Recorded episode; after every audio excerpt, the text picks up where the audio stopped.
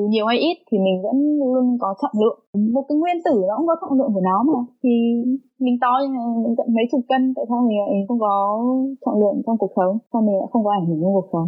Thế thì hãy luôn luôn biết là mình có giá trị với tất cả mọi người xung quanh. Chào mừng các bạn đến với podcast Cùng đi Đức. Chuyện những câu chuyện chia sẻ dành cho những ai có ý định học tiếng Đức, du học Đức, mong muốn được học tập và làm việc tại đây. Hoặc chỉ đơn giản là có hứng thú với đất nước này Cũng là góc giải đáp những thắc mắc liên quan tới chủ đề trên.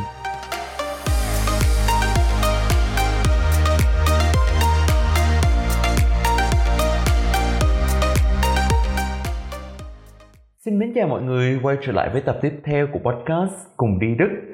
Và khách mời đến từ Hamburg mà mình đã giới thiệu ở cuối tập trước, đấy là chị Nano. Hiện tại chị Nano đang học ngành khoa học chính trị ở Đại học Hamburg và chị cũng là một người có rất nhiều trải nghiệm đặc biệt trong quá trình không ngừng trưởng thành mỗi ngày ở nước Đức. Từ đó ngày hôm nay Huân có dịp được trò chuyện với chị về những cái khía cạnh, những cái chủ đề mà cá nhân mình nghĩ cũng cực kỳ thiết yếu trong cuộc sống của mình cho dù mình đang sống ở bất kỳ đâu trên thế giới này. Đó là về việc đời sống sức khỏe tinh thần hay là sống xanh có trách nhiệm với môi trường hoặc là việc sống theo cái nhịp cái tốc độ của chính mình chứ không so sánh quá nhiều với cái cuộc sống người khác để từ đó cảm thấy tệ đi và đấy là một phần tổng quan về những gì bọn mình sẽ trò chuyện trong tập podcast ngày hôm nay. Còn bây giờ thì chúng ta sẽ cùng nhau đến với phần chính của tập podcast này nhé.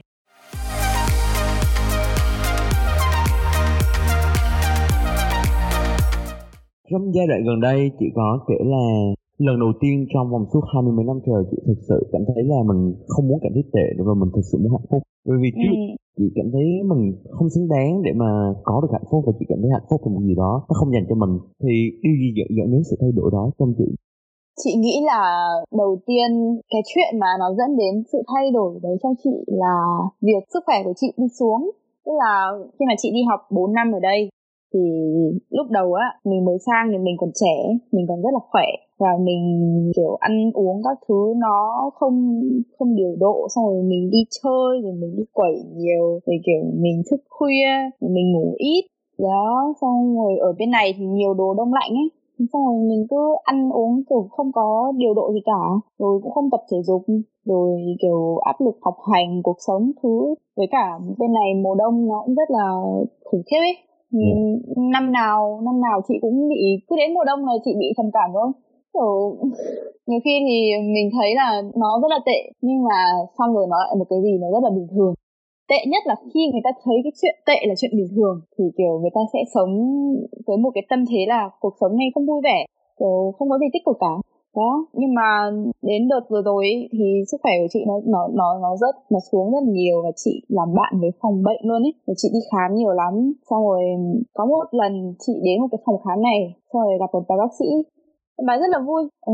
bà ấy bà ấy vui chứ không hiểu tại sao người ta lại hay cười đến thế kiểu nói chung là và chị nhận ra là bác sĩ ở bên đức người ta rất là thân thiện với cả bệnh nhân ấy tức là người ta kiểu biết cách trấn an bệnh nhân làm cho bệnh nhân không cảm thấy bị áp lực ấy đấy ừ. thì tự dưng hôm đấy chị về chị thấy kiểu hmm, thực ra thì bị bệnh cũng không có gì tệ lắm bởi vì là dạo này đi phòng khám nhiều thì gặp rất là nhiều người bệnh nhưng mà người ta cũng vẫn sống với những cái căn bệnh của người ta thôi và người ta nhà người ta phải chọn một cái cách khác để người ta sống tích cực hơn chứ không thể nào mà cứ cảm thấy tệ mãi được.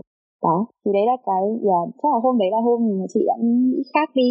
Nhưng mà nói chung là nó cũng là một thời gian dài đấy bởi vì em không thể nào mà em cứ sống mãi ở Đức 4 năm 5 năm. Chị gần chị ở đây gần 5 năm rồi. Và chị cảm thấy là không thể nào mà sống mà cứ thấy trầm cảm như thế này được ấy. Thế thế bây giờ chị khác rồi.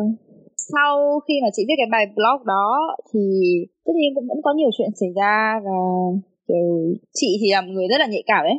Thì bây giờ mình nghĩ khác rồi. Thế nên là sau mỗi cái lúc mà mình cảm thấy uh, thật là khủng khiếp thật là buồn thật là không thể chịu được nữa thì mình lại nhớ ra là à nhưng mà không mình đã trải qua rất nhiều thứ rồi và mình đã là phải nghĩ khác đi rồi. Nên là bây giờ nó lại qua thôi. Dạ yeah, ok. Rất là thú vị. Em nghĩ là trước đây khoảng năm ngoái chị có viết một câu như thế này. Em, em không biết là chị nhớ không nhưng mà gần đây em đọc được đấy là ai cũng cần ít nhiều lần thương tổn bởi tổn thương sẽ khai quật nên vẻ đẹp trong tâm hồn. Và chị có cảm thấy là nó có sự tương ứng rất lớn đối với cái trải nghiệm vừa rồi chị khi mà chị đã trải qua rất nhiều giai đoạn khó khăn cả về thể chất lẫn tinh thần. Và sau đó bởi vì những cái thương tổn đó chị mới bắt đầu tìm thấy những cái vẻ đẹp khác mà xưa giờ mình chưa thấy và mình bắt đầu lựa chọn khác đi đúng rồi chị có nhớ câu đấy là chị thấy câu đấy rất là hay. Nếu mà một ngày nào đấy chị trở thành người nổi tiếng ấy thì cái câu đấy chắc chắn sẽ là cái câu kiểu signature của chị. Đấy. Đó, ừ thì đúng là nó như kiểu là mình phải vấp ngã để mình học cách biết đứng lên ấy. Đấy.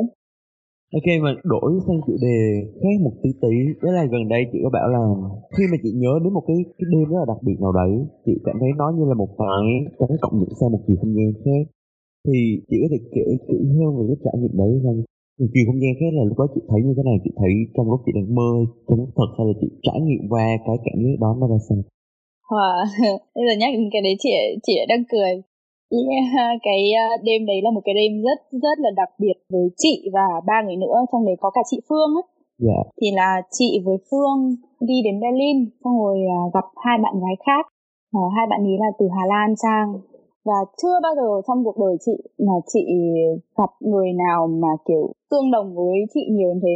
Tức là Phương cũng sẽ cảm thấy như thế là bốn bọn chị có những cái điểm nó rất là giống nhau và không cần nói cũng có thể hiểu nhau và như kiểu là những cái trải nghiệm mà chị có trong suốt cuộc đời chị trong suốt hai mấy năm đó thì hôm đấy chị kể hết luôn ấy. Tức là chỉ đi với nhau có hai đêm thôi. Nhưng mà coi như là kể hết ra về những, những gì mà những mỗi người đã từng trải qua. Và bốn người bọn chị đều rất là hiểu những cái mà người kia đã thấy rồi tại sao mọi thứ lại xảy ra trong cuộc đời người kia thế. Và cái đêm hôm đấy đặc biệt ở chỗ nữa là hôm đấy là một hôm đổi giờ thì em tưởng tượng là bình thường mùa hè ở nước cách Việt Nam có 5 tiếng thôi ấy. nhưng mà yeah. Dạ. đến mùa đông thì thêm một tiếng nữa đó thì hôm đấy bọn chị uh, trò chuyện đến 3 giờ đêm nhá thì hôm sau hai bạn kia phải về Hà Lan sớm thế nên là bọn chị định là chỉ nói chuyện 3 giờ đêm thôi xong đó sẽ đi ngủ nhưng cái lúc mà 3 giờ đêm ấy thì lấy điện thoại ra xem thì lại nhảy về 2 giờ đó à. thế là bọn chị kiểu hết ầm lên thế là kiểu trời ơi thế là có thêm một tiếng nữa để được nói chuyện với nhau ấy em. Kiểu cái tâm hồn chị nói chung rất là kết nối cách chặt chẽ. Ở hôm đấy tự dưng có thêm một tiếng nữa chỉ để tâm sự ấy. Thế là ồ oh, đúng là thời gian kiểu ưu ái cho mình một tiếng đồng hồ nữa. Yeah, thế nên là chị nghĩ là đấy là một chiều không gian khác đối với chị. Yeah, cái trải nghiệm mà chị có với các bạn rất là rất là khác ấy. Chưa bao giờ được trải qua cảnh thành như thế.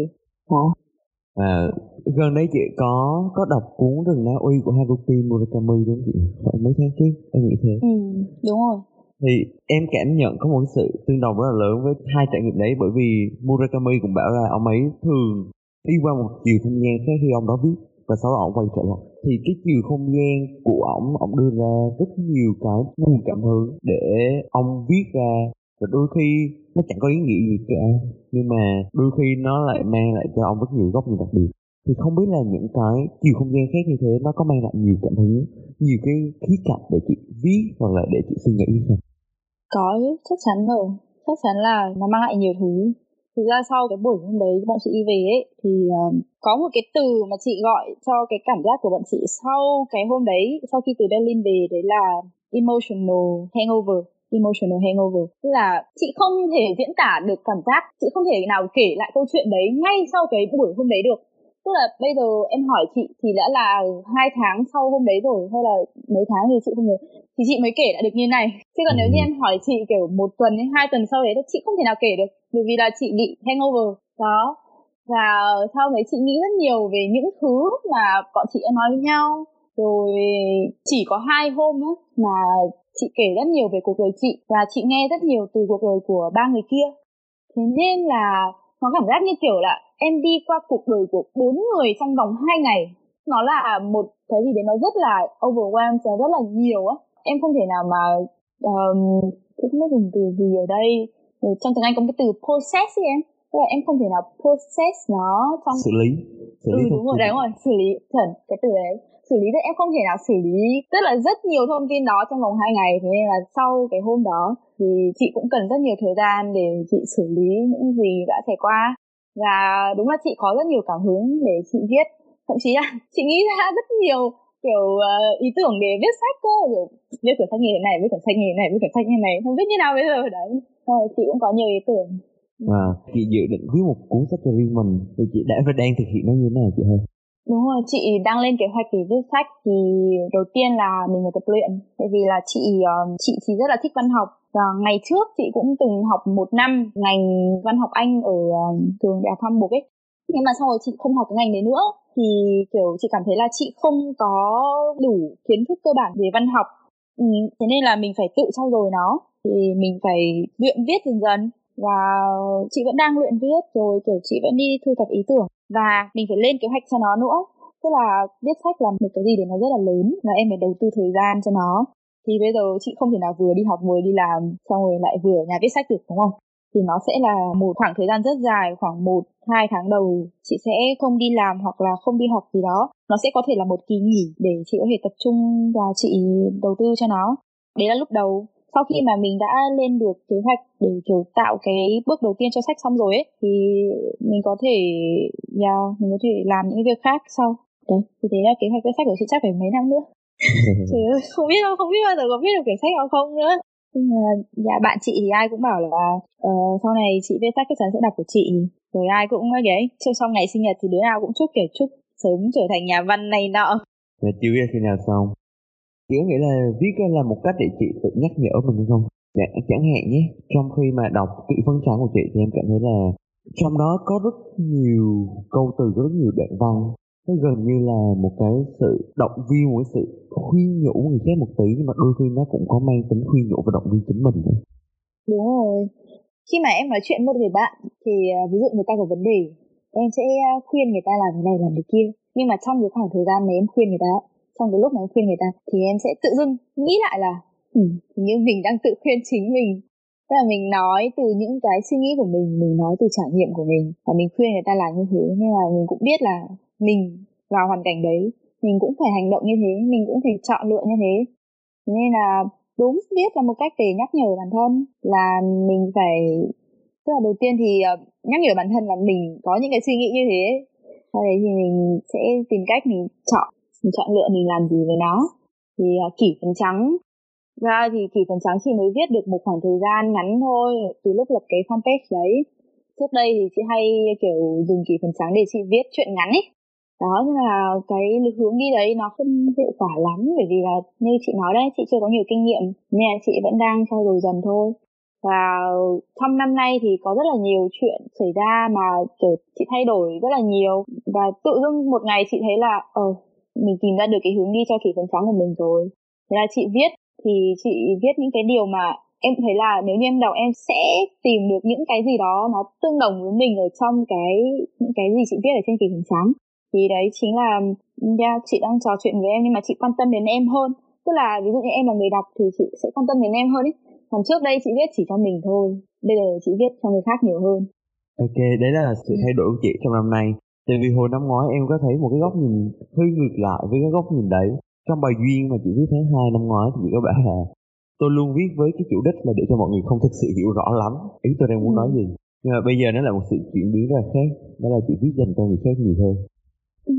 Ở ờ, thực ra thì cái này nó là một cái gì đó rất là cá nhân. Tức là chị ấy là người không thích người khác hiểu rõ mình nó không thích người khác đọc mình.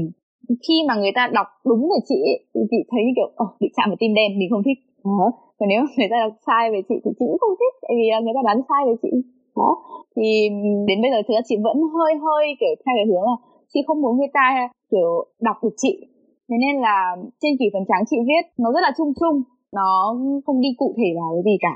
Và ngày trước ấy, thì chị viết cho mình đúng, người khác cũng không hiểu được. Nhưng mà nếu như chị viết cho mình thôi mà người ta không hiểu được thì người ta sẽ không đọc những gì chị viết nữa, đúng không? Để lâu dài, kiểu ờ, mình sẽ hiểu con bé nói gì tại sao mình phải đọc những gì nó viết? Đấy. Thì uh, bây giờ chị cũng chị cũng vẫn rất là sợ người ta hiểu mình hoặc là người ta hiểu sai mình. Nên là chị chọn cách viết kiểu nó chung chung hơn một chút. Đấy okay. thì đấy là vấn vấn đề của chị thôi kiểu người hướng nội ấy em. Thì người ta luôn tự tạo khoảng cách với cả người bên ngoài hả Thôi em nghĩ đấy cũng là một rất là thú vị á Đôi khi nếu mà mọi thứ nó quá rõ ràng thì nó không còn thú vị nữa. Còn đôi khi mọi thứ nó hơi bí ẩn thì mình lại muốn tìm hiểu nhiều hơn mặc dù mình vẫn chẳng hiểu gì cả Nhưng mà bằng một cái nào đó mình vẫn bị hút bởi những thứ bí ẩn Những thứ mà mình chưa biết ở ngoài vùng của mình. Cái góc nhìn cá nhân của em thôi. Ok, chị không chỉ là một người viết mà chị còn là một người vẽ nữa. Thì đối với chị nghệ thuật hay là là một nghệ sĩ nói chung hay nói riêng đối với chị luôn nó có vai trò gì trong cuộc sống của mình? Ừ. nghệ thuật nó mang lại rất là nhiều điều ý nghĩa trong cuộc sống của mình. Ví dụ như là nó giúp cho tâm hồn mình được phong phú. Và như là nhỉ? Một ngày nhá em đi làm em đi học sau đó em đi về nhà em ăn uống tắm rửa em làm những cái vòng quay cuộc sống nó cứ lặp đi lặp lại như thế. Thì em tìm niềm vui đâu? Em sẽ lên uh, em xem phim rồi em uh, nghe nhạc đúng không? Thì phim và nhạc là nghệ thuật. Thì trong cuộc sống nó luôn luôn phải có những người làm nghệ thuật để cho người khác được giải trí hoặc để người khác tìm thấy những cái gì mà trong cuộc sống bình thường nó, người ta không tìm thấy. Và đối với người làm nghệ thuật nói riêng thì cũng thế. Ờ, chị thì, chị cũng không dám nhận mình là một ờ, nghệ sĩ thực ra chị cũng có dám nhận mình là nghệ sĩ nhưng mà không phải là kiểu theo kiểu chuyên nghiệp, mà chị nghệ sĩ theo kiểu là đi hay bãi bổng á. Và bình thường đi làm, đi học xong về hơi bị chán ấy xong rồi cũng kiểu trầm cảm này nọ. Thì chị hay tìm đến vẽ để chị um, chị giải tỏa. Và trong quá trình vẽ thì um, mình có thời gian mình suy nghĩ ấy, ừ, mình cân bằng được hơn. Thế thì ờ, um, chị thấy là nghệ thuật cũng là một cách mà người ta nhìn nhận lại thực tại. À, đôi khi người ta kiểu bị uh, cuộc sống nó đẩy đi quá là xa rồi rồi guồng quay ấy. mình quên mất mình là ai mình quên mất cái thế giới này là thế giới như thế nào thì mình tìm đến nghệ thuật để mình kéo mình lại. Đấy tức là nghệ thuật nhá nó rất là hay. Nó là cách để em cân bằng mọi thứ đúng không? Khi mà em kiểu chìm vào những cái gì khô khan những cái gì gọi là lặp đi lặp lại cuộc sống thì nghệ thuật cho phép em bay bổng cho phép em mơ mộng và cho phép em kiểu đi xa hơn.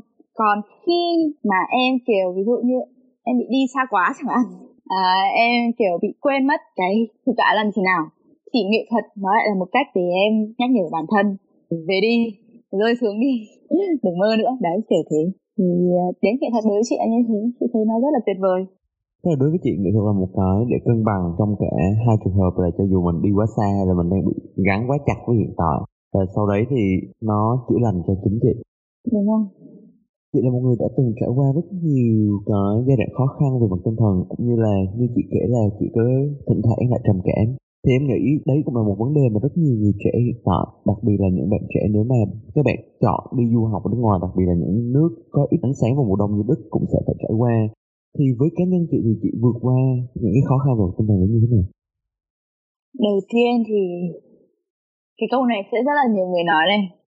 Đầu tiên thì em phải à, nhớ được ý do tại sao mình đi du học. Mình đi du học là để học, và đôi khi mình không được phép quên cái nhiệm vụ đó có rất là nhiều người khi mà đi du học ấy lâu quá ấy, người ta quên mất tại sao mình lại đi tại sao mình lại chọn con đường này và mình đang ở đâu. Đó thì chỉ phải nhắc nhở mình là mình đi để học và chắc chắn là chuyện học nó sẽ có rất nhiều khó khăn và mình phải chấp nhận là khó khăn nó sẽ đến và khó khăn nó sẽ luôn luôn đến. Tức là nó có đi nhưng nó sẽ luôn luôn đến. Nó như kiểu bệnh ờ, bệnh cúm virus cúm rất là nhiều loại. Em khỏi một lần rồi em uống kháng sinh nó dứt điểm rồi. Đấy là cách mọi người hay nói mọi người nhà hay cho uống kháng sinh để uh, hết liều thì uh, hết bệnh. Nhưng một thời gian sau em lại bị cúm thì làm gì về nó? Em sống đến 70 tuổi em vẫn sẽ bị cúm thôi.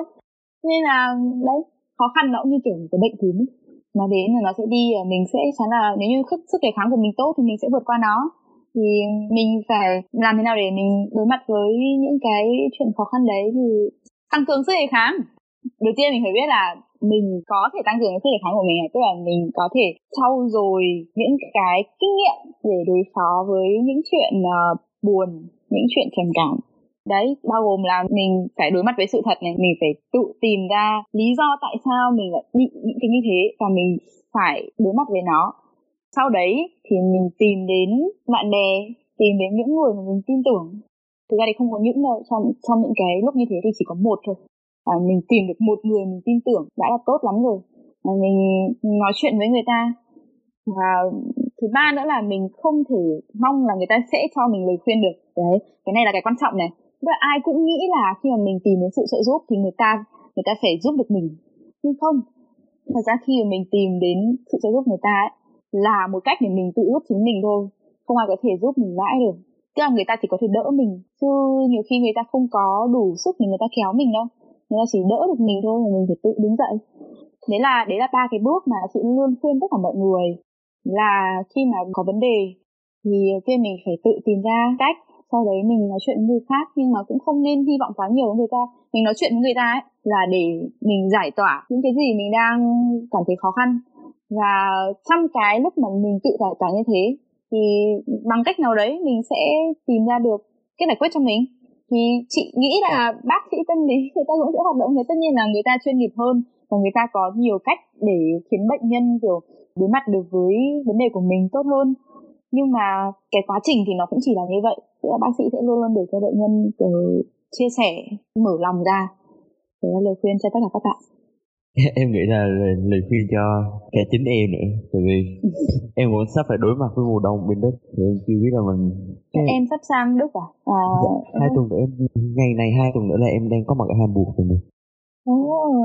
Ừ không thực ra thì um, bây giờ là tháng tháng 12 nhỉ tháng 1, tháng 2 nó cũng ừ, thực ra tháng 1 cũng tệ đấy. Tức là hai cái tháng tệ nhất là tháng 10, tháng 12 và tháng 1 sau đấy tháng 2, tháng 3 đến thì nó sẽ đỡ hơn ừ. thôi chúc em may mắn thôi không sao đâu. Thực ra mới sang thì mình sẽ có rất là nhiều cái ờ, bỡ ngỡ rồi uh, nó sẽ có nhiều điều mới mẻ ấy. Thì mình sẽ chưa cảm thấy quá là tệ đâu. Thì nghĩ là năm nay em sẽ chưa thấy tệ năm sau thôi. Có hy vọng về tương lai dễ sợ luôn em nghĩ là mình sẽ đi sâu hơn về vấn đề uh, trầm cảm một xíu tức là ở một cái phía cực đoan của trầm cảm nó có thể dẫn đến những cái trường hợp gây ảnh hưởng tới tính mạng của người đấy trong một bài viết rất gần đây uh, mấy tháng trước chị có chia sẻ một câu đấy là nhưng suy cho cùng thì muốn sống vẫn là bản năng tự nhiên của loài người. Mặc dù là cuộc sống rất là khó khăn nhưng mà bản thân chị thì chị vẫn bảo là chị muốn sống mặc dù trải qua rất nhiều khó khăn.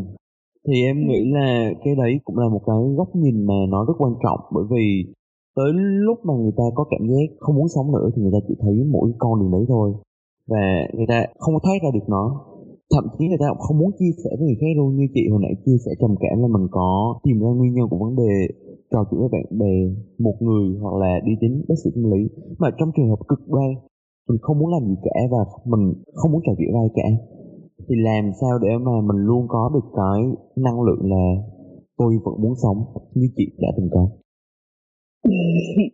Cái phần này nó là phần rất là đen tối luôn này. À, chị nghĩ là không chỉ chị đâu mà nhiều bạn rồi. Khi mà đi du học ấy, trong những cái lúc như thế luôn luôn tìm đến tìm đến cách giải thoát đi em.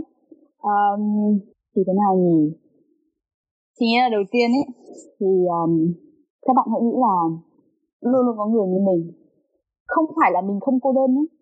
Mình cô đơn nhưng mà luôn luôn có người giống mình. Và họ cũng cô đơn như mình. Họ vượt qua được mình có thể không vượt qua. Nhưng mà mình có muốn vượt qua hay không? Đấy thì um, quan trọng nhất là mình có muốn vượt qua hay không? Nếu như mình muốn vượt qua thì mình nghĩ đến những người giống mình. Và từ từ từ nha để chị sắp xếp lại câu uh, câu trả lời nhé thì chị cứ thoải mái. Tại vì ấy rồi kể từ uh, kể từ trải nghiệm cá nhân của chị đi. Tức là có rất rất là nhiều lần chị uh, tự đẩy mình đi quá giới hạn. Ví dụ như là thử tự làm gì đấy cứa tay phát chẳng hạn. Ờ, xong đến khi mà cứa tay ấy mình thấy đau quá. Thì đến lúc đấy mình biết là ok đây là giới hạn của mình rồi. Uhm, thì mình phải dừng lại. Nhưng mà đấy là một cách mà nó rất là không không healthy ấy không tốt không hề tốt. Bởi vì là mỗi lần em đẩy em đi qua giới hạn thì sau đấy em biết là ờ oh, mình có thể đi xa hơn. Và cái giới hạn của mình nó lại mở rộng ra. Thì uh, đấy không phải là một cách tốt và cái con đường đấy nó chỉ dẫn người ta đến cái đích cuối cùng đấy là người ta uh, vượt qua cái bản năng sống của mình vượt qua cái cảm giác muốn sống để ra tìm cái chết. Nhưng mà đấy là đấy thì chị khuyên là không ai nên làm như thế cả. Tức là không không ai nên kiểu oh, thử xem uh, mình có thể đi xa đến đâu. Nếu như mà trong cuộc sống bình thường thì mình nên nghĩ đến những người thân của mình. Mình nên nghĩ là bây giờ mình làm như thế này mình có thể thấy đau mình có thể không nhưng mà chắc chắn là người khác sẽ đau cho mình. Um, bất cứ ai trên trên cuộc đời này thì cũng sẽ có người thương họ người lạ thương họ người quen thương họ. Đó thì khi mà mình làm thế bản thân mình chẳng hạn mình kiểu làm đau bản thân mình thì chắc chắn sẽ có người khác đau cùng mình luôn. Bởi vì mỗi một người sinh ra là một cái mắt xích ở trong cái xã hội này và khi mà cái mắt xích đấy nó bị hỏng, nó bị gì, hoặc nó bị mất đi chẳng hạn, thì chắc chắn là tất cả mọi người đều bị ảnh hưởng chứ. Và chị thấy là cái điều tuyệt vời nhất khi mình sống ở trong cuộc sống này là mình được mình được kết nối với người khác theo một cái cách mà tức là không phải như là đi ra ngoài xã giao, trò chuyện với người ta thì có nhiều người không làm được chuyện đấy, chị cũng không làm được chuyện đấy. Nhưng mà chị vẫn tìm cách khác để có thể chạm được với mọi người. Và khi mà chị biết là mình dù dù nhiều hay ít thì mình vẫn luôn có trọng lượng ờ, một cái nguyên tử nó cũng có trọng lượng của nó mà. Thì mình to như này mình tận mấy chục cân tại sao mình lại không có trọng lượng trong cuộc sống? Sao mình lại không có ảnh hưởng trong cuộc sống? Thế thì hãy luôn luôn biết là mình có giá trị với tất cả mọi người xung quanh kể cả ông hàng xóm. Ờ, hai ba tháng mình chẳng bao giờ nói chuyện người ta chỉ đi ra ngoài mình chào người ta thôi nhưng mà khi người, mình có vấn đề thì người ta biết đến chuyện đấy chắc chắn người ta cũng sẽ nghĩ về người ta nghĩ về mình và nghĩ về rất nhiều thứ. Đó là cái cách mà gián tiếp mình ảnh hưởng người ta. Đó thì ai cũng có giá trị của chính mình. Nên trước hết là mình phải biết điều đấy đã. Mình phải biết là mình chắc chắn là có giá trị mặc dù mình chưa biết là cái giá trị ấy là cái giá trị gì. À, mình chưa biết là ok mình làm được gì. Mình có ảnh hưởng người khác như thế nào. Nhưng mình chỉ cần ý thức được là chắc chắn là mình quan trọng là được nghĩ là cái đấy thôi sẽ là cái cách mà sẽ sẽ là một bước mà em vượt qua được cái chuyện là trầm cảm quá là Ok, em cũng đang suy nghĩ để mà em hấp thụ những cái những cái ý tưởng mà chị để chia sẻ. Ừ. Ok, nhưng mà mình đổi chủ đề một xíu, có một cái gì Đúng đó rồi. nó, nó thú vị hơn. chị có từng bảo là nếu mà chị học xong ngành khoa học chính trị ngoài phong lẫm liệt này thì chị sẽ về Việt Nam mở một cửa hàng bán cây cảnh. Chị có thể làm thế thì không? um, có chứ, tại sao không? Thứ nhất là chị rất là thích cây cây cũng là một cách để chị cân bằng nhá trong năm nay ấy, chị bắt đầu kiểu mua cái cảnh về xong rồi kiểu chăm cây tưới cây các thứ à, đấy là một bước tiến rất lớn trong cuộc đời chị nó làm chị giúp chị nhiều lắm cân bằng lại nhiều. Và chị thấy là nó tốt trong môi trường. Chị học khoa học chính trị ở trường ấy. Thì uh, năm ngoái chị có học một cái môn đấy là chính trị năng lượng và môi trường. Nó nghiên cứu về những cái chính sách môi trường các kiểu của châu Âu ấy. Và chị bắt đầu đấy khi mà chị học cái ngành đấy à cái môn đấy thì chị tìm hiểu rất là nhiều về uh, bảo vệ môi trường này nọ rồi kiểu chị ám ảnh với cái suy nghĩ là mình phải sống xanh mình phải uh, sống không rác thải rồi mình phải thế này mình phải thế kia. Và sau một thời gian chị không làm được cái chuyện đấy tại vì nó có rất là nhiều vấn đề và không không thể nào mà đạt được đến một cái độ mà không có một tí rác nào cả. Và đấy thế nhá chị rất là tiêu cực xong rồi cái đấy cũng làm chị trầm cảm nhá. Nhưng mà nó có một cái bệnh đấy đấy nó có một cái bệnh là eco anxiety là khi mà em cảm thấy ờ, quá là tuyệt vọng bởi vì em không thể cứu nổi trái đất chẳng hạn. Um, và môi trường xung quanh em nó không thể nào được cứu vãn nữa rồi thì yeah, nhiều người người ta rất nhiều người người ta bị trầm cảm luôn. Và nước Anh cũng đang nghiên cứu đưa cái đấy vào trong uh, tức là vào bệnh chính thức nhé bây giờ nó mới là triệu chứng thôi sau này sẽ thành bệnh chính thức. Thì uh, đấy chị uh, bị như thế rất là dài một tháng nhiều nhiều tháng dài luôn còn nhiều vấn đề khác nữa. Thì sau này ấy, khi mà kiểu chị cứ tiếp tục chị trồng cây à không không phải trồng chị chăm cây. Chị bắt đầu uh, không mua cây nữa mà chị uh, chị cắt cành ấy em. Xong rồi kiểu chị chiết nó ra rồi rồi để cho nó ra dễ. Đấy là chị thấy là wow kiểu tự tay mình mình đang mình đang tạo ra những cái sự sống mới. Ồ, chị thấy là kiểu thật là tuyệt vời. Thế là chị uh, quyết định là duy trì duy trì cái sự hiện diện của cây cối ở trong cuộc đời chị nhé đấy là điều đầu tiên này. Thứ hai là người ta vẫn nói khi thương thì bất phú mà. Nên là sau này khi mà chị về Việt Nam thì uh, muốn có một cuộc sống mà kiểu uh, đủ đầy tức không chị không ham muốn gì giàu có nhưng mà đủ đầy trước tiên thì đấy mình phải kinh doanh. Song song với việc kinh doanh thì mình có thể làm gì khác chị không biết. Nhưng mình phải kinh doanh và cái ý tưởng kinh doanh của chị sẽ là liên quan đến cây. Vì là chị chị rất thích chị rất yêu cây và chị có kinh nghiệm với nó. Và chị cảm thấy là mình có thể làm được gì đấy với nó thì chị làm ừ. à, thú vị không biết sau này có khi đi dọc dọc Hà Nội thấy một cửa hàng cây nào đó xong có Đúng chị đang ngồi rồi. trong đó đang viết viết gì đó nó vừa bán cây mà vừa làm dự án sách cá nhân của mình luôn có thể thế ừ. yeah. mà nếu mà với vấn đề ờ, môi trường đang khá là báo động hiện nay thì mỗi người mỗi người có thể làm gì cho cái vấn đề rất là to đùng như thế tại vì đôi khi mình cảm thấy là mình có làm gì đi chăng nữa thì mình chẳng khác gì cả làm sao để mỗi người đóng góp được cho cái vấn đề đấy chị nhỉ Ừ, đúng rồi. Chắc chắn là lúc đầu ấy mình sẽ thấy là mình chỉ là một con kiến thậm chí còn bé hơn một con kiến nếu mà so với cái cỡ của trái đất. Tức là mình chỉ là một con kiến và mình có thể làm được gì để ảnh hưởng đến uh, môi trường? Mình có làm gì thì cũng không thay đổi mà. Nhưng mà đấy lại quay trở lại cái chuyện lúc nãy chị nói mình luôn luôn có tầm ảnh hưởng và mình là một mắt xích ở trong cái xã hội này đúng không? Thì khi mà chị sống xanh thì uh, đến nhà chị chị kiểu phân loại rác rất là kỹ ở bên này khi mà em đi mua thịt tươi thì nó sẽ luôn luôn bọc thịt ở trong uh, trong giấy. Nhưng nó sẽ có một cái tờ giấy mà bên trong cùng ấy nó sẽ có một cái lớp ni lông. Đấy thì đến nhà chị ấy, là mọi người nhìn thấy là chị sẽ xé cái lớp ni lông đấy ra khỏi cái tờ giấy sau rồi chị vứt vào một bên là nhựa một bên là giấy riêng. Thế à, ờ, mọi người kiểu chắc có phải làm kỹ đấy wow tớ chưa bao giờ làm như thế các thứ sau đấy nhá mấy đứa kia về chúng nó cũng phân loại rác kỹ hơn ấy. Như thế là kiểu hmm, nên mình có mình đã tác động đến chúng nó ờ, mình tác động đến ý thức của chúng nó. Và chúng nó thấy là wow kiểu mình chỉ phân loại rác thơ thôi chưa đủ mình phải phân loại rác kỹ hơn chẳng hạn. Thì uh, đầu tiên mình có thể bắt đầu với việc phân, phân loại rác.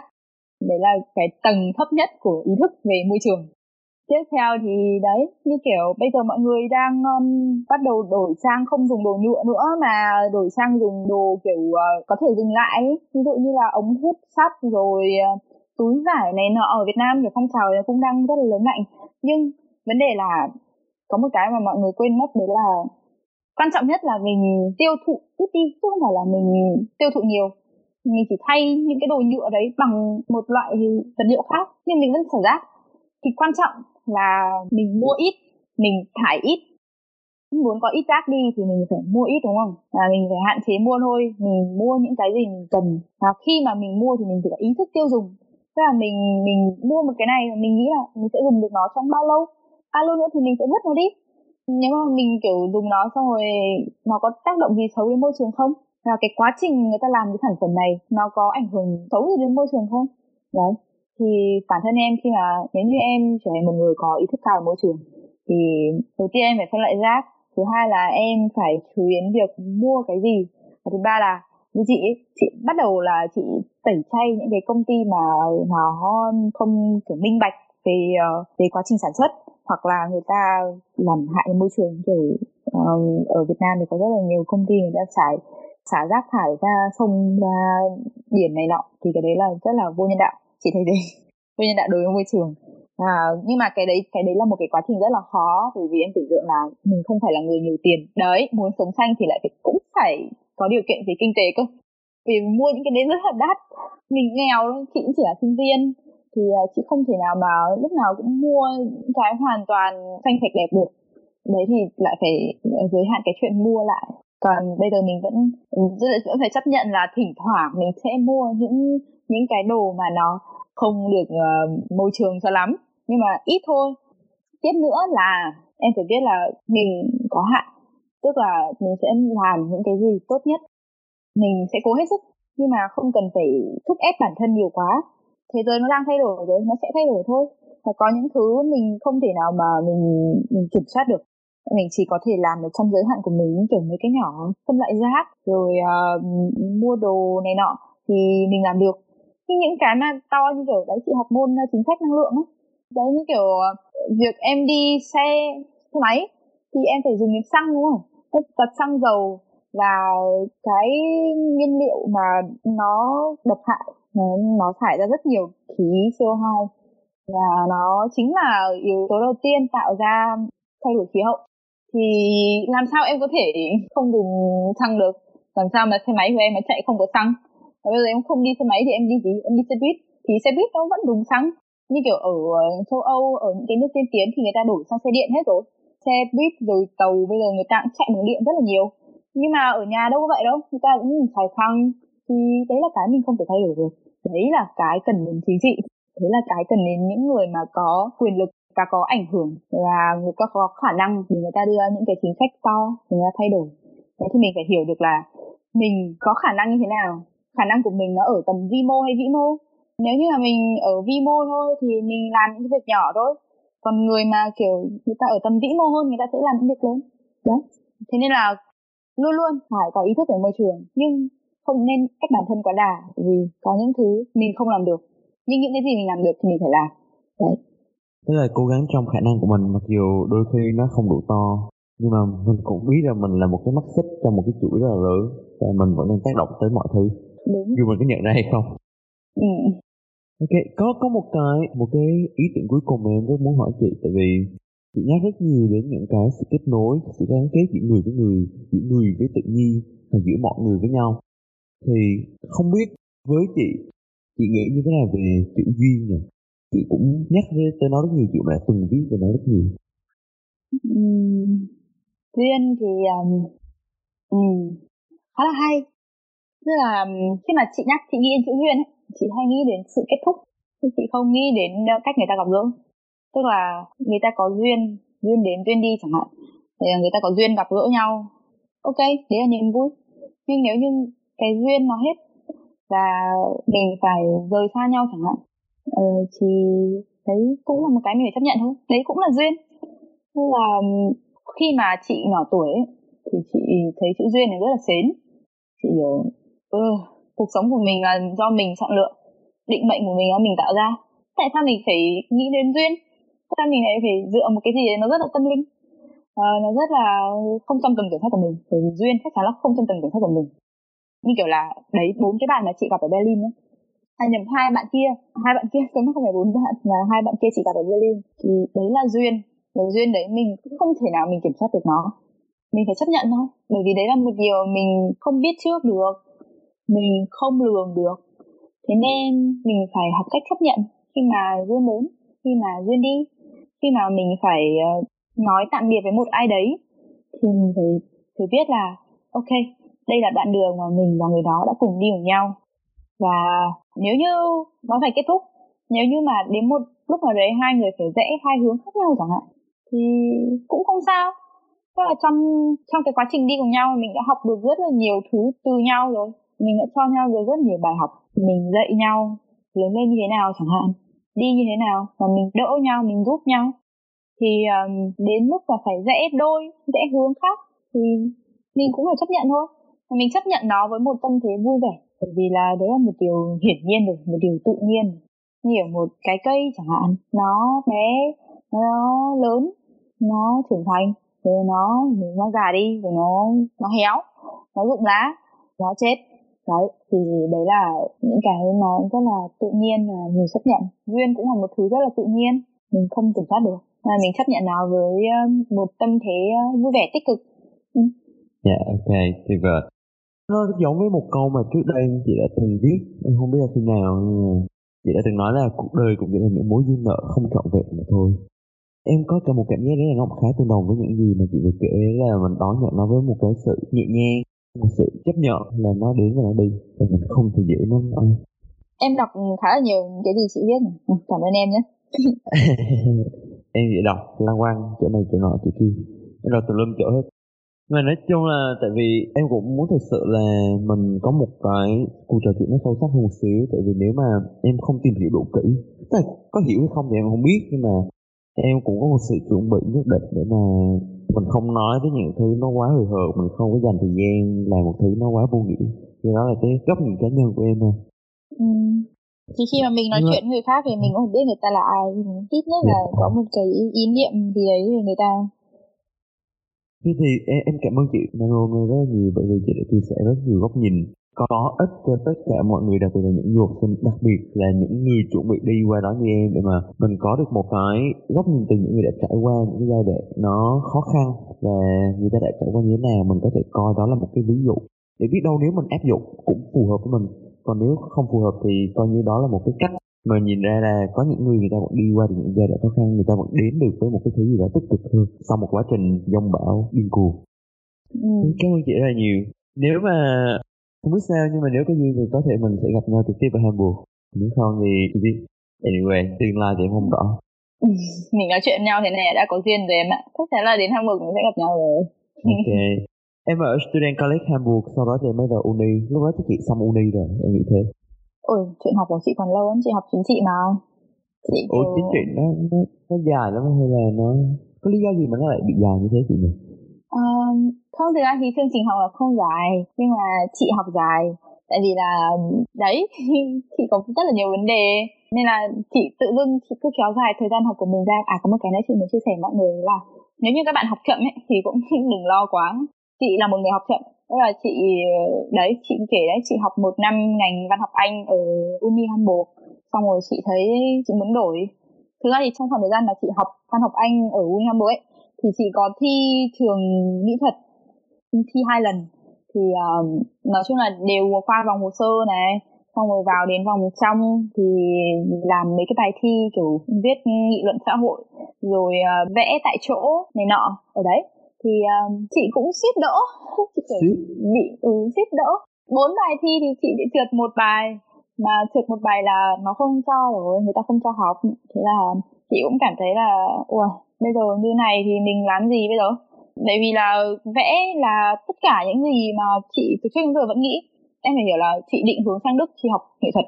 Chắc chắn là chị học sẽ học cái ngành là graphic design communication design thì chị học cái đấy. Nhưng mà đến cái lúc mà chị thi hai lần rồi bị nản ấy chị nghi ngờ rất là nhiều bản thân uh, nghi ngờ bản thân chị. Chị có khả năng hay không? Tại sao chị cứ trượt như này? Chị không đủ giỏi rồi và chị không hợp với ngành này. Nên nó kiểu khá là chán nhưng mà ừ, sau lúc đấy thì um, đấy là một khoảng thời gian dài để thất vọng với bản thân. Vì học như thế xong rồi cùng lại đổi ừ, kéo dài thời gian học mà lúc đầu chị sang đây ấy, là chị chị thi college Hamburg ở nhà nhá. Nhưng mà chị bị chậm visa thế là khi mà sang đây tức là đỗ ở nhà rồi nhận được Sulasung nhưng mà sang đây thì bị chậm visa nên là người ta học mất rồi. Nhà trường lại bảo là chị đợi một kỳ đi xong kỳ sau chị vào học. Nhà trường giữ chỗ cho. Thế là chị kiểu 6 tháng ở Đức đã bị chậm rồi, xong rồi học collect xong, lại học một năm ngành kia, xong rồi lại không thấy thích. Và thi mỹ thuật, thi trượt. Rồi làm gì với cuộc đời đây kiểu rồi không có một con đường nào mà chị thấy là chị thấy có khả năng. Đó, và chị đã phải nghĩ đến rất nhiều những cái gì mình thích, những cái sở thích khác của mình. Và khi mà mình nghĩ đến sở thích khác của mình nhá, mà nó lại là một cái gì đấy mình chọn học chẳng hạn thì mình phải xem là mình có muốn gắn bó với nó cả đời không? Chứ không phải là tại vì mình thích cơ sơ nữa mình học một hai năm mình thì chán đó bởi vì nó nghiên cứu rất là nhiều rất đau đầu. Đấy thì um, từ bé thì chị vẫn um, hay đọc báo hay đọc tức là hồi lớp 11 ấy, lớp 10 lớp 11 bạn bè xem kênh 14 chị đã đọc VN Express rồi rồi ờ, dân trí.com này nọ. Và chị có theo dõi một cái anh anh ấy học về quan hệ quốc tế ở bên Mỹ từ lúc đấy nhá từ lớp lớp 10 chị đã theo dõi anh đấy rồi. Đến bây giờ thì tức là hồi đấy anh mới học đại học hay sao ấy bây giờ anh đã học nghiên cứu tiến sĩ ở vẫn là ở mỹ. Tức là nói một khoảng thời gian rất dài chị theo dõi anh ấy rồi. Và anh ấy viết là nhiều bài báo hay về uh, quan hệ quốc tế này kia. Thì chị hồi đấy chị chỉ đọc vì chị thích thôi. Xong rồi nửa tháng trước khi hết hạn đăng ký uh, ngành học mới đăng ký đăng đăng ký đổi ngành á thì uh, có một bài viết của anh ấy trồi lên trên facebook. Chị đọc xong rồi chị nhớ là vào thật ra mình cũng rất là thích chính trị. Mình rất là thích quan hệ quốc tế mà mình thích nghiên cứu quốc tế. Thế thế là bắt đầu lúc đấy chị đổi hướng hoàn toàn luôn. Thế ban đầu chị nghĩ là ok bây giờ không học được thiết kế thì mình học uh, truyền thông rồi mình học uh, ngôn ngữ. Bởi vì là chị học khối G ở college Hamburg mà thì ok mình học mấy cái đấy. Nhưng mà sau cùng cái hôm đấy là cái hôm chị đổi hướng hoàn toàn và chị tìm hiểu xem là ở Hamburg thì có ngành nào kiểu liên quan đến ờ, quan hệ quốc tế không? Ở Uni Hamburg thì nó chỉ có ngành ờ, khoa học chính trị chứ nó không có ngành quan hệ quốc tế. Nhưng khoa học chính trị thì nó rộng hơn. Và khi mà em học đến khoảng kỳ 3, kỳ 4 gì đấy thì em có thể uh, chọn chuyên ngành. Và như chị bây giờ ấy thì chị học uh, đến kỳ 3 của ngành uh, khoa học chính trị này rồi thì chị uh, chọn quan hệ quốc tế. Và chị đã đi được đúng cái hướng mà năm ngoái tức là trước khi chị định đường ngành chị chọn. Đấy là hồi đầu ấy học khoa chính trị nó cũng rất là bông lung nó rộng lắm. Em không biết đâu chị phải học uh, triết học này triết học chính trị này xong lại học về uh, bộ máy chính quyền các thể loại. Nên nó kiểu bị nhiều quá và chị bị kiểu lang thang trong những cái hướng đi và chị vẫn cũng vẫn phân phân vân nhá. Năm đầu tiên cũng rất là phân vân không biết là thế rồi mình chọn này có đúng không? Mặc dù mình vẫn thích nhưng mà có đúng không? Mình làm này rồi mình đi đến đâu? Đấy, nhưng mà đến bây giờ thì chị thấy là, ok, chị có thể chọn được cái chuyên ngành quan hệ quốc tế và chị đi theo hướng đấy. Đến bây giờ nhá, đến bây giờ chị mới thật sự thấy là mình đang đi đúng hướng rồi. Mình sẽ ổn thôi, mình học thì nó vẫn rất là khó, nhưng mình sẽ ra trường thôi. Bởi vì là qua một năm thứ hai kỳ như thế thì hồi đầu chị thấy là học khó, ơi là khó kiểu nghe giảng, tiếng đức của chị không tệ nhá, nhưng đi nghe giảng nó vẫn cứ ủ ủ ấy tại vì nó có rất là nhiều ngôn ngữ của mình. Kiểu nó là tiếng đức thôi mà chị không hiểu ông nói gì ở trên bục giảng hết. À, về xem lại bài giảng cũng vẫn thấy khó. Tức xong rồi thi thì ờ, thi thì cũng trượt nhá không phải là thi là leo qua đâu. Thi cũng trượt mà ai sinh viên ở đức cũng sẽ trải qua một vài lần trượt trong đời. Mình không có gì phải ờ, thấy khủng hoảng nhá. À, đấy chị thi trượt một vài lần. Thế xong rồi viết một vài bài luận thì um, chị nghĩ là được 3 điểm tốt lắm rồi. Tại vì là thang điểm của đức là từ từ 5 đến 1 đúng không? Nếu mà em được 3 điểm là em trung bình rồi cỡ ok à, thế là quà rồi. Nhưng mà xong rồi kiểu chị được hai điểm ấy. Hai điểm là tốt rồi ấy. À, kiểu chị kiểu wow có thể tin được là mình được hai điểm. Đấy chị được hai điểm một vài môn sau rồi chị thấy là cũng khá là ổn.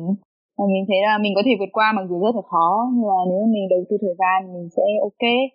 Đấy thì lời khuyên tất cả các bạn là rồi các bạn cũng sẽ tìm được con đường của các bạn thôi. Mặc dù các bạn sẽ lạc rất là lâu như kiểu chị bây giờ ở Đức ờ, uh, 4 năm à? Năm sau là 2020 là tròn 4 năm. Thì um, đến tận bây giờ ấy mới đang học đến kỳ 3 của một ngành. Nhiều đứa như chị học 4 năm là đáng lẽ phải xong rồi. Mọi người ở nhà thì cứ dục hỏi bao giờ con học xong? Con học xong chưa? Sắp về chưa? Bạn thì hỏi bao giờ về nước? Chị kiểu tôi chả biết trả lời thế nào bao giờ về bao giờ học xong thì về. Nhưng mà bao giờ học xong cái đấy không nói được.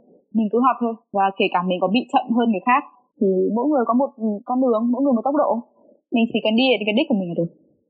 Ok hạn chế so sánh với những người xung quanh với cái timeline của những người xung quanh. Ừ đúng. Là đừng lo lắng về việc học quá mình cứ học thôi. Quan trọng là phải chăm chỉ học. Và quan trọng phải nhớ được là mình sang đây để học. Là được em cũng giống như chị là em đậu college ở bên này.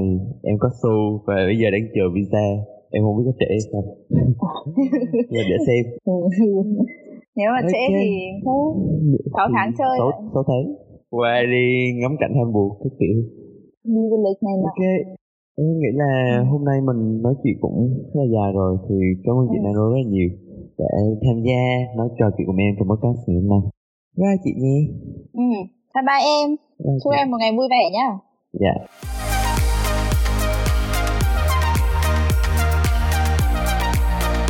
Và vậy là tập podcast ngày hôm nay cùng với khách mời là chị Nano đã kết thúc.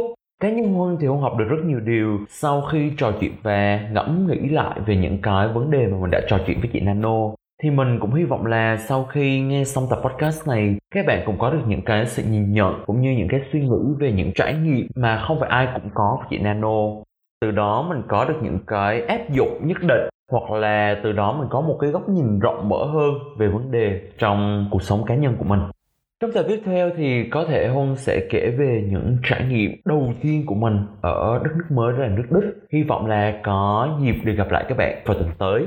Và như thường lệ nếu các bạn có bất kỳ câu hỏi hay thắc mắc hay đóng góp nào, các bạn cứ thoải mái liên hệ với bọn mình thông qua trang web deutschcampus.com hoặc là nhắn tin với bọn mình qua fanpage và Instagram của Deutsch Campus. Xin chào tạm biệt và hẹn gặp lại các bạn vào thứ ba tuần tới nhé.